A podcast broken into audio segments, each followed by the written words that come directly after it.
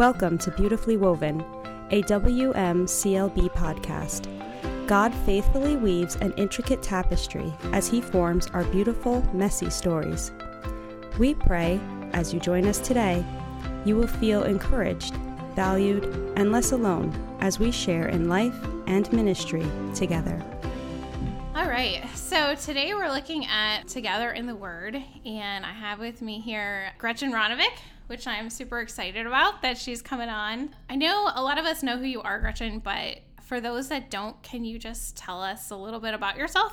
Yeah, so I am a mom of six kids, and um, my oldest is graduating this year from Hillcrest, and I homeschool the rest. We live on a farm in Minnesota, um, just outside of Fergus Falls, and I'm also a, a writer and a speaker. So um, that's kind of my my part time my part time gig.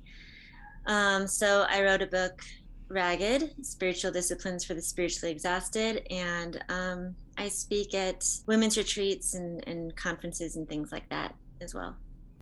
So, Gretchen, you are excited about getting women into God's Word. Um, I know that's something that is important to you. And yeah. I guess I'm just asking uh, why is that and and what sparked a deeper passion for God's word in your life? Yeah, I I think getting women in the word is really really important because it's a place of of comfort. It's a place where um, we can see God for who He says He is instead of kind of unpacking a lot of the the things that we think about God that may or may not be true it's just it's it's a place where we can find truth. And i think that there's so so many different messages being sent to women that grounding them in truth is is a safe haven. It's it's a comfort. Yeah so. Mm-hmm. I, I think that i've probably gotten the word a lot just because being discipled, I, I, think of various people throughout my life um, my grandpa, my mom, various Sunday school teachers and youth leaders who really brought the word alive through teaching it to me that mm-hmm. it's it's just become a place that I run to. Mm-hmm. Yeah. That's really good. So, we often read devotionals and digest sermons or speakers, and uh, those things are, they're all good things. But I think opening our Bibles and just reading scripture alone can feel intimidating. Why do you think that is? Like, how did your and and how did your mentors uh, that you're just talking about kind of encourage you to do that? Yeah, I I remember one of my uncles when I was just starting to read saying, you know, you can just you can just read the Bible. You're you're old enough to. And I felt like it was like oh i'm old enough. And i actually didn't understand a lot for a really long time. Yeah. But but i thought hey i'm, I'm big enough. But i think as far as like comparing to um, devotionals or other things i think they definitely have their place. But for a while i kind of thought about okay well well reading just a devotional doesn't quote unquote count towards having devotions with god or um, and I still fully believe that um, getting the straight up word is the best way to go about it. I think one thing that has taught me is that I think we try to um, read the Bible by ourselves, which is a good thing to do. But one thing that I teach women often is this can just as easily be a communal exercise. Mm-hmm. And, and sometimes even better there's one Bible study that I was teaching once. Uh, we were going through the book of Hebrews, and each week we read a chapter of Hebrews every day. So, like the first week, we read chapter one every day of the week, and we would just write down questions or observations. And then when we got together, we all brought our questions. And one of the ladies in the study was just like, I like that we all bring questions, even you bring questions, because it it makes me feel more like I'm not standing out because I don't understand. Yeah. And so it kind of set an expectation of it's okay to not understand everything right away. And this is part of the community of saints where we get to go through this together. So I, think it's intimidating because all of us are acutely aware. Yeah, I mean, there's some weird stuff in the Bible. Like you, you, you read some stuff, and you know, like I, I've been reading through the other day about how women should have their head covers covered because of the angels. Like, what on earth does that mean?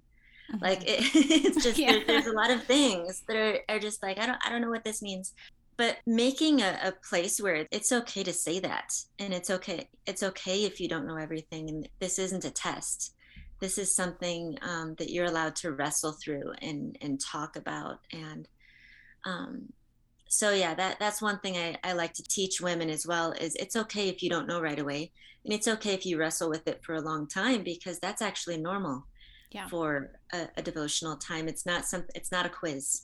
Yeah. And i think um, there's a lot of women who who come to studies or do devotional studies and feel like i don't know enough or i um, people are going to find out how much i don't know. And to to admit that we all don't understand some things and we're all learning and we're all in the midst. It, it can sometimes bring the pressure down. Yeah absolutely. I mean i think there's this misconception that as the leader you have to know everything about um, that passage and um, whether you're leading a bible study or mentoring someone and um, you feel like you need to have the answers. And and i think that that is just it's such a misconception that kind of keeps us afraid of mm-hmm. of those positions of um, just getting in there and and the truth is is like even my husband who's a pastor is like i don't know all the answers like i yeah. have to go to commentaries i like email my my old professors and have questions for them and we mm-hmm. dialogue mm-hmm. a little bit about things and sometimes even they're like you know this is just a little little bit of uh, something that we just have to wrestle with a little bit.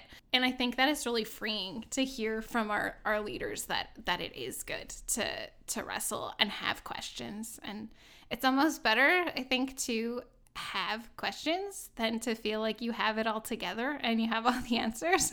Oh absolutely. That that's a little more scary. Yeah. So, yeah absolutely. So do you think there's any like like when you when we open up the Bible and we just start reading, do you feel like there are cautions that we should be aware of um, when we're just getting in and looking at it on our own?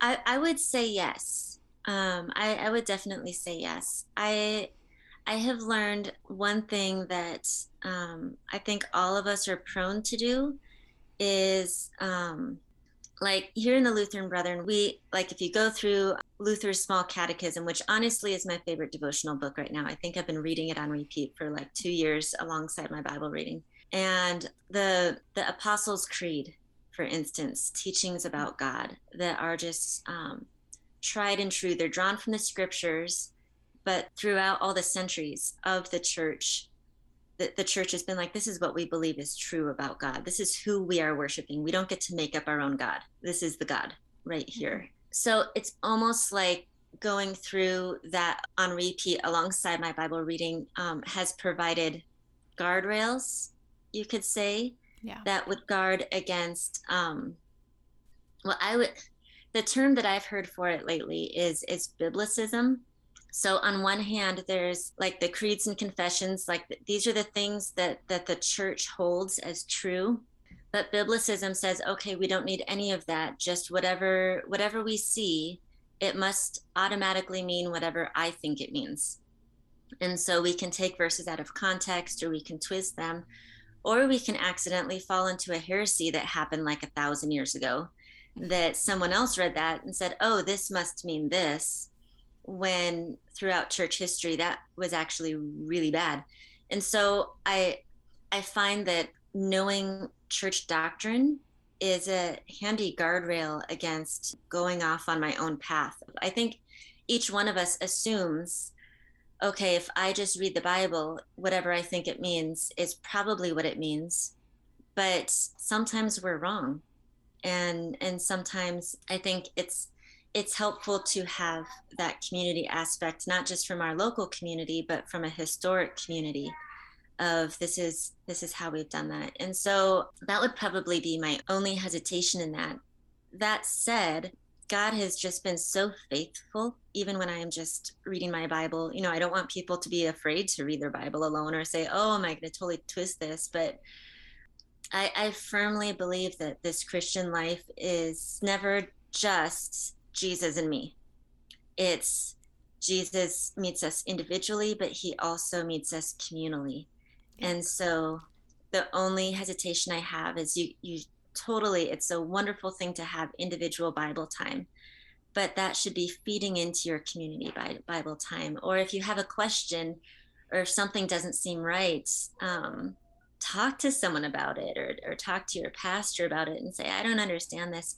Even when I do lead a Bible study, you know we'll write down questions that i couldn't find the answers to in in the books that i have and we'll bring that to our pastor and and we'll figure it out but yeah i hope that answers your question yeah so. yeah 100% i i love the multiple layer aspect of our relationship with christ and how mm-hmm. you can go to the word on your own through the week and then mm-hmm. come together and um and i think that it is really vital to have that church body that you can can study god's word with because other people will have other perspectives and mm-hmm. and yeah the historical writings and stuff of those mm-hmm. before us are important to to look at and and know so if you're trying to like get to crack this code of like, oh, wait a minute, I think that this means something totally different than what I've been hearing, then you're like, oh, maybe, maybe that's that's something you should like check. But little but, red flag, just in little, case. Little red flag, yeah, yeah. But like,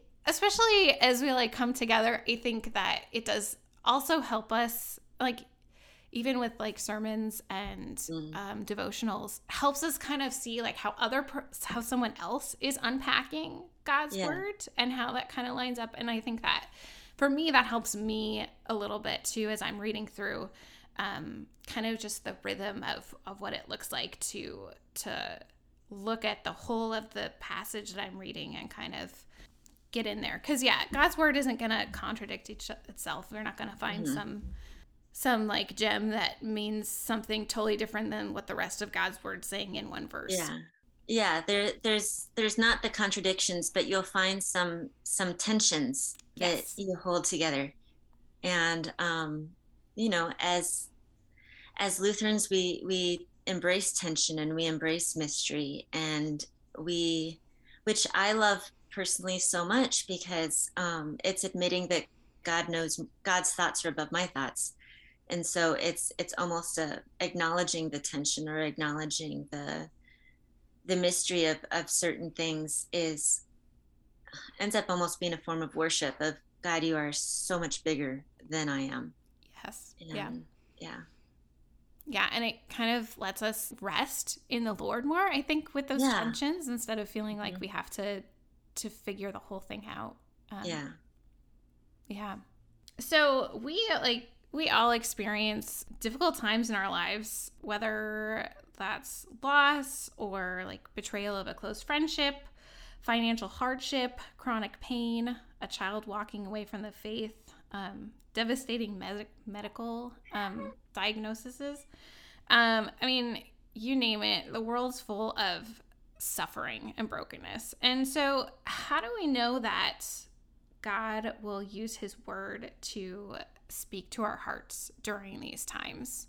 Yeah, I um I recently had a conversation with someone on on my uh, on the podcast I do over at uh, Freely Given. I didn't mean to plug that, but there you go. You um, can, you can. You people should go check it out. It's great. but we were talking about lament and how in the Psalms the psalmist is is crying out to God and um, with sometimes with with frustration or saying um, how long or why is this happening? And if you read through the psalms it's almost uncomfortable how boldly the psalmist approaches the lord. But one thing that the the guy we were interviewing was saying that god gave us those words to pray. Not only are we allowed to cry out to him but he gives us words that are probably more bold than we would even feel comfortable with that we're allowed to pray to him. And that really struck me as um, one of the things i love to do with the scriptures is, is just pray through the scriptures.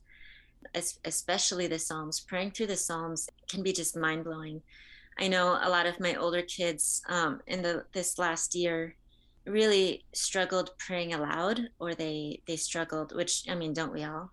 But just I, I was wanting to teach them to pray. And when they were little, we memorized the Lord's Prayer together.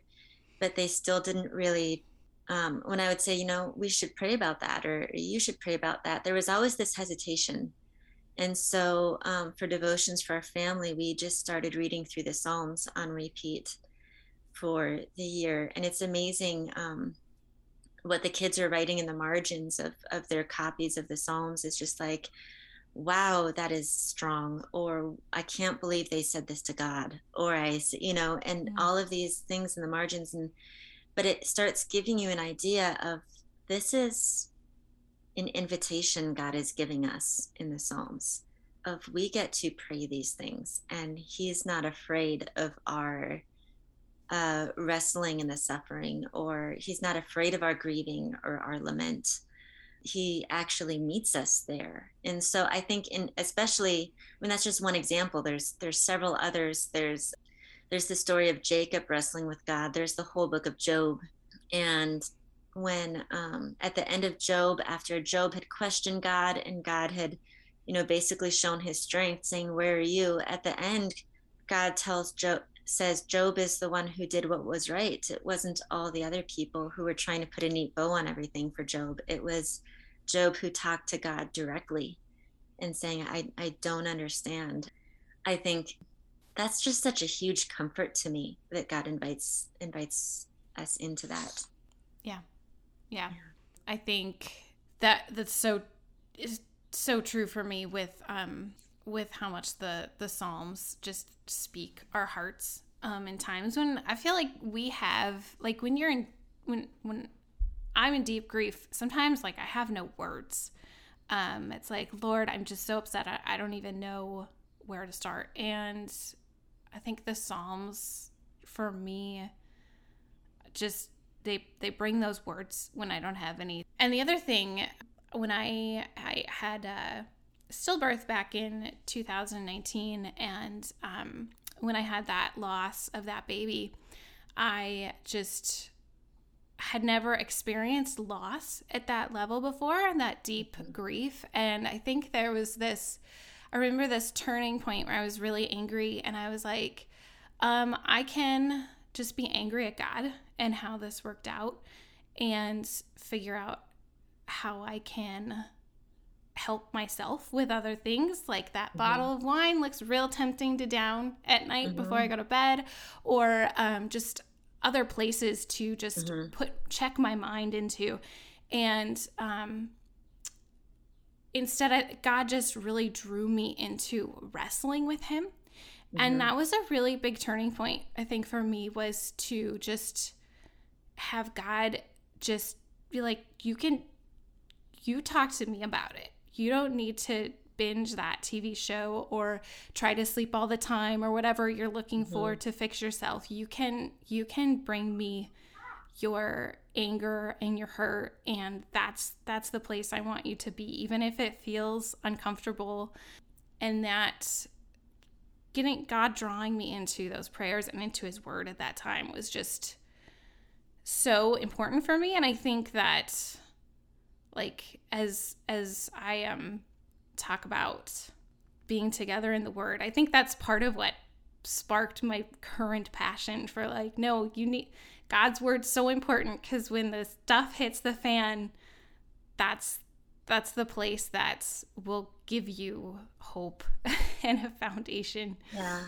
I I just read a book um, where prayer becomes real. It was by Kyle Strobel and John Coe maybe was the other author, but talking about where God meets us in truth and so many times we try to present some sort of pretense of ourselves to God, or we're, we're trying to get ourselves together almost as a way to honor Him. Like, okay, well, I'm not really good enough.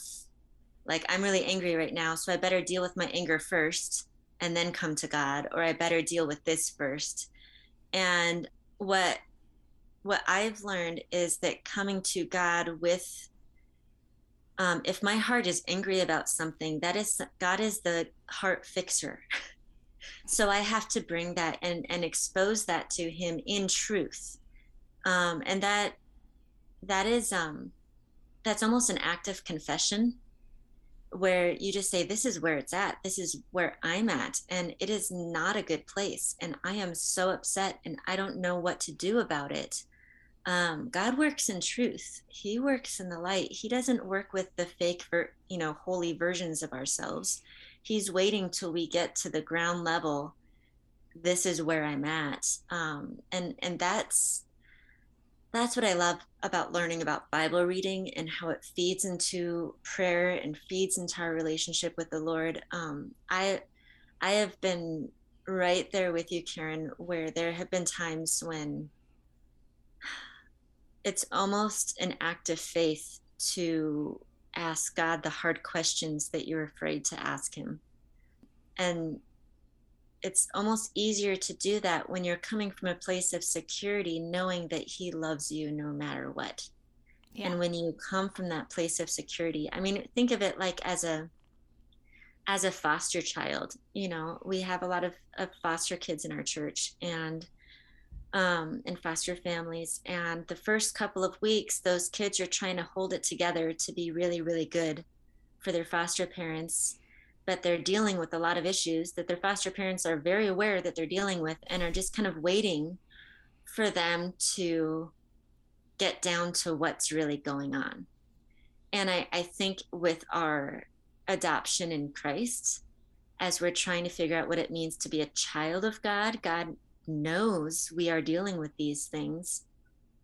But a lot of times we're just trying to pretend well enough to please him, not understanding the depth of love and the depth of help that he is offering. Um, I don't know, just watching the, the families in our church have taught me a lot and made me think about how I act around God and how God is wanting to meet me in a place of truth. Yeah. Yeah. Yeah, I like that analogy. So, um, we'll we'll jump into this next question here. Uh, law, gospel, distinctive theology is important to you.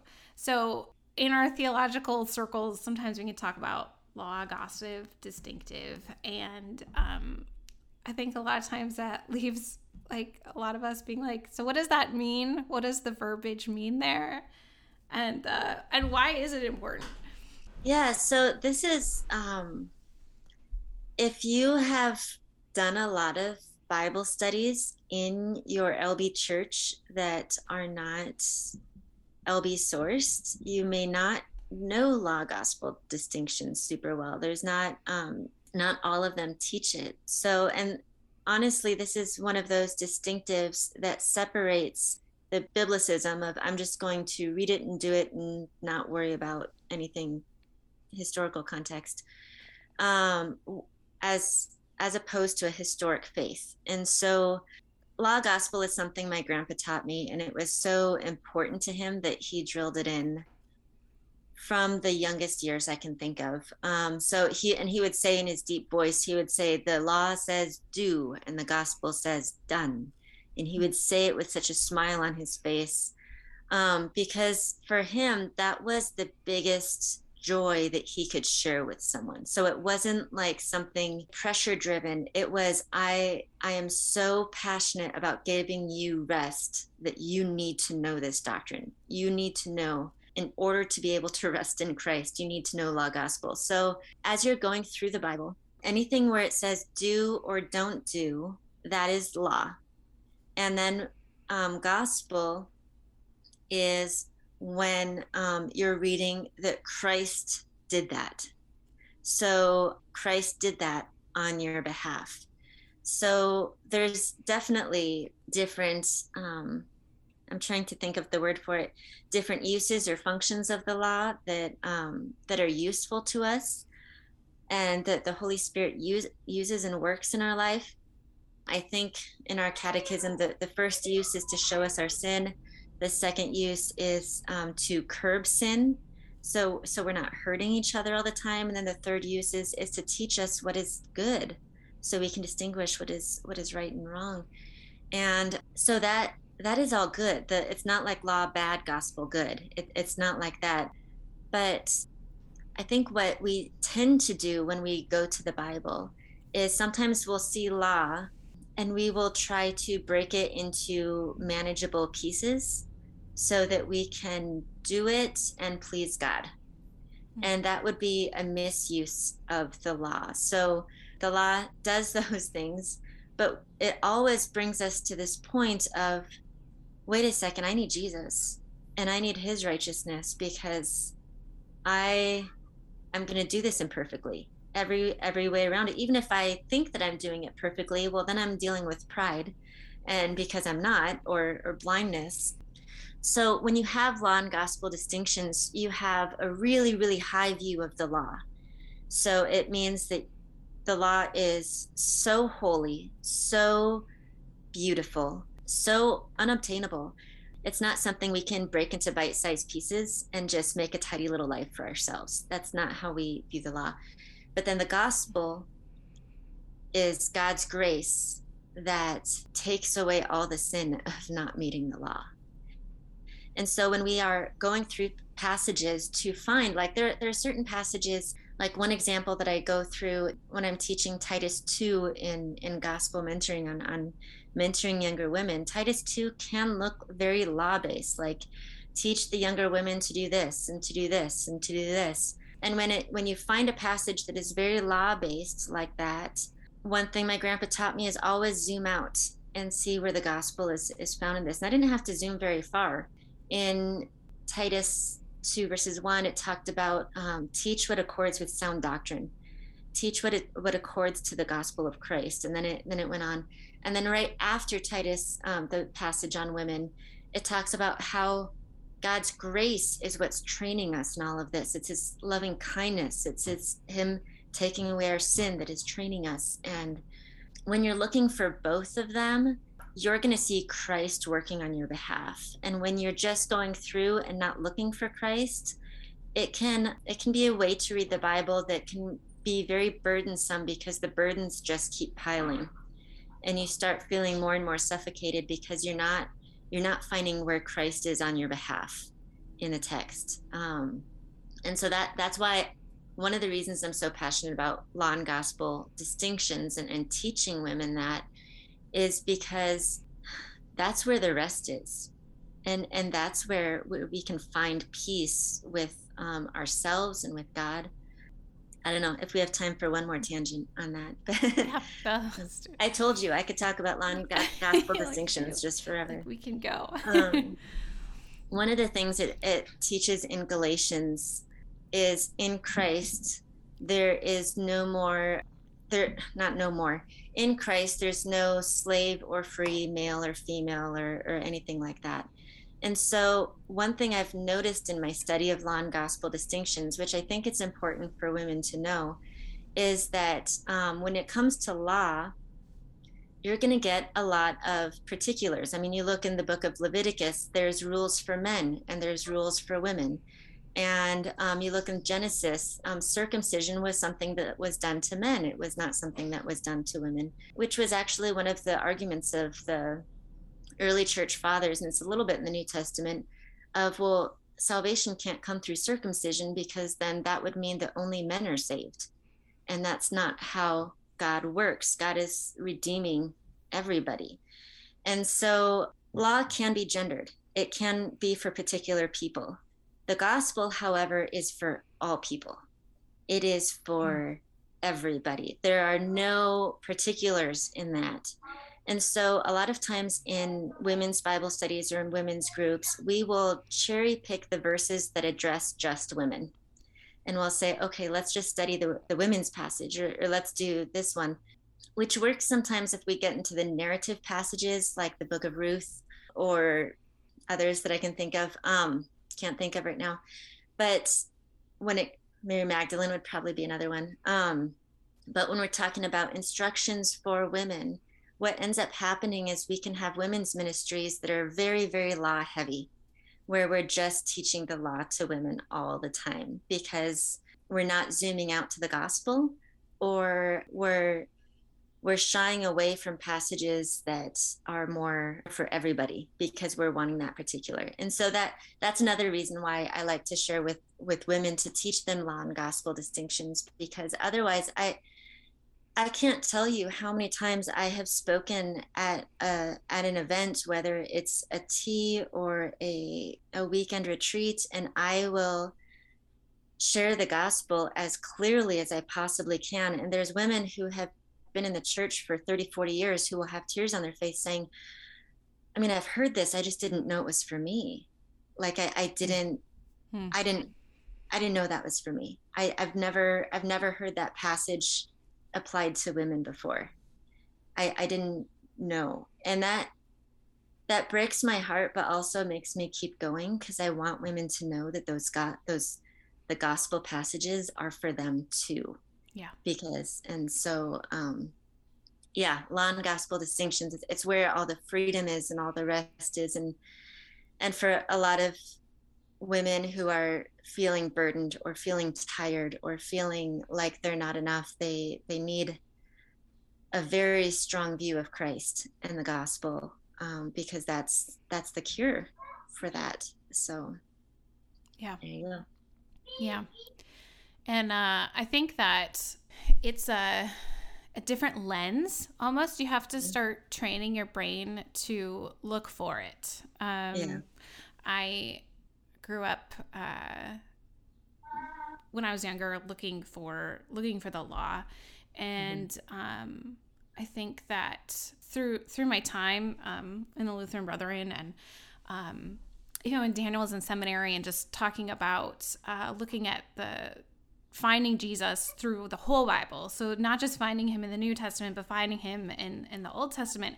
And I realized like I haven't read through the Old Testament looking for Jesus, looking for the gospel. And uh, that really, reading it through that lens, looking for Jesus, looking for the gospel in these things really changed my perspective.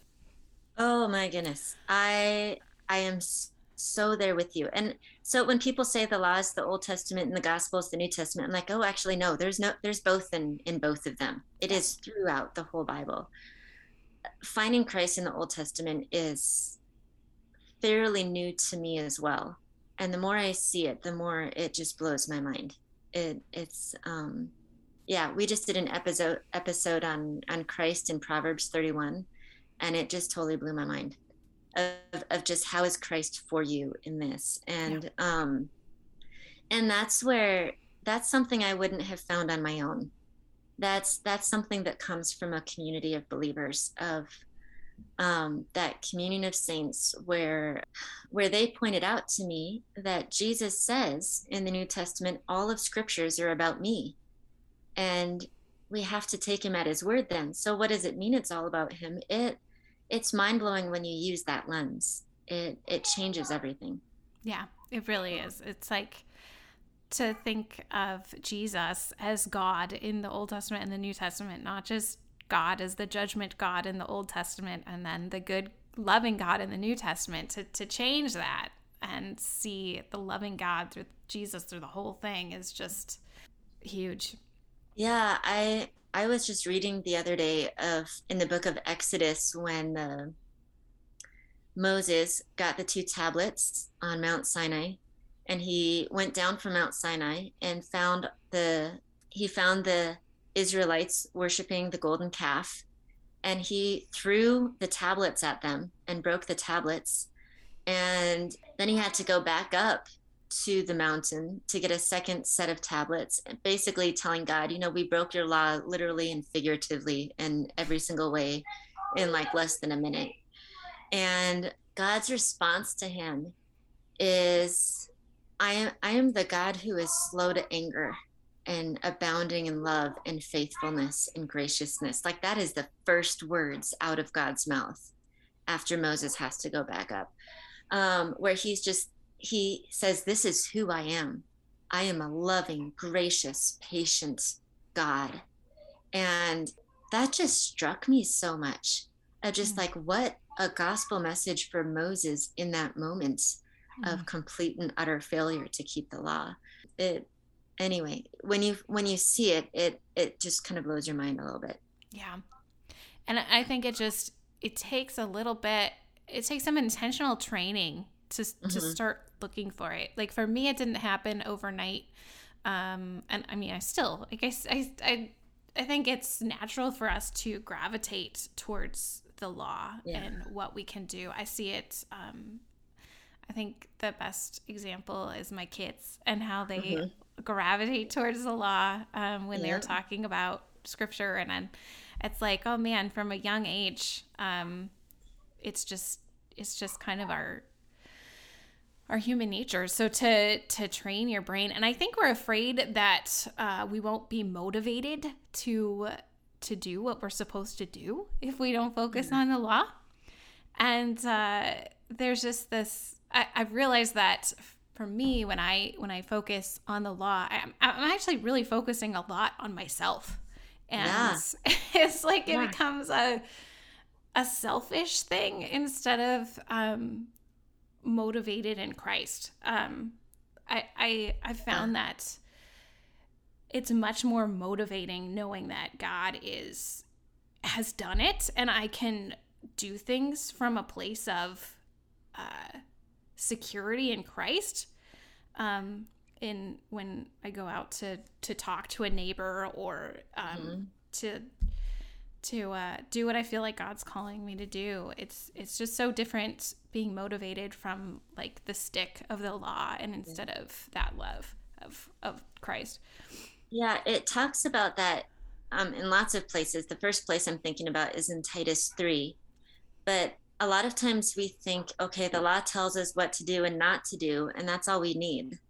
Um, but we need that motivation. And the scripture says that motivation comes from the gospel, that comes from Christ. And so if you want people to do good works, give them the gospel and give it to them heavy because scripturally that is where the motivation comes from that's where the power comes from um, to do any good works and so when you're sharing the gospel with someone or looking for the gospel in the word or, or that christ lens um, it's not for the reason of saying okay now we don't have to do any more good works that's that's actually the whole motivation that's the power um, and so that seems so counterintuitive to me. It's something I continually have to remind myself of. Um, it's interesting to think of that even with my own kids. I mean, kids obviously need the law or they will die.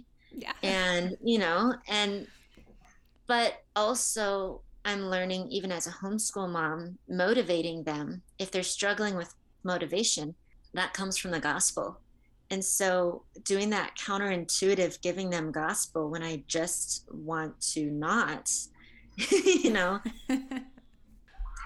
finding that that's more effective where they can work from a more secure place of okay i can do this than this place of anxiety of if i don't do this you know my whole life will fall apart and so i mean yeah i, I think about there's a, a passage talking about the law was a guardian for um, for Israel, and I think of that for my kids sometimes too. The law is the guardian for them. It's it's keeping them alive long enough to to hear this gospel. But I but knowing the power of the gospel is actually greater and stronger and um, that where all of the the power and motivation comes from um, once you recognize that the way that you interact with people the way you interact with yourself the the way you motivate yourself to even read the bible all of that we keep reaching for the law thinking okay this is going to make us better christians when the gospel is where that's where all of that's at and so it, it's going to feel counterintuitive because we have a sin nature and it goes against any self righteousness that we have within us. Mm-hmm. Like, no, I really want to be righteous on my own. And so it's that that counterintuitive to our natural self righteousness. But that's where his grace is training us. No, this is all Christ's righteousness. It's going to be all him. It's going to be everything for him. And um, I'm going to start crying now because because it has meant so much to me. It has meant so much to me to know the gospel that Jesus died for me and I get to live on his righteousness and he loves me that much. It it mm. just changes everything. Yeah. Amen. Amen. And I I love when when it when you can accept it just for you personally he loves me not it's mm-hmm. sometimes it's easier for me to be like i'm just going to picture this in in the in the bigger picture but when you kind of get down to the gospel is is for mm-hmm. me and those it it does it it's incredible yeah like i said when we had our conversation on on christ in proverbs 31 we we got a message from a woman who said she was listening to it while she was jogging. And she just stopped dead in her tracks and she realized you know i thought that when people said christ is for me like he was like rooting for me or he was like wanting me to be more righteous or all of that. But when she realized this is christ working on my behalf. These are the things he's doing for me mm it was so personal of it is his righteousness that is now her righteousness. And she said it just stopped her dead in her tracks when she was in a full run of just like knock the wind out of her. Mm. yeah and I, I know this is the same reason you get excited about law and gospel distinctions because this is where the power is. Yeah. This is this is where you get to see christ be magnificent in all of his glory and it will knock the wind out of you and say oh lord you are that good. You are that great. It i i just can't stop talking about it. So. yeah. Well thank you gretchen. Thank you for coming on. Thank you for talking about some of these things and just uh, starting to unpack uh, what it means to be together in the word. Uh, really, really important. And uh, I hope that some women can just be encouraged to uh, to really think on this and, and get into their Bibles. Well, thanks for having me on. It's like my favorite topic. So I love it. All right. Thanks so much, Gretchen.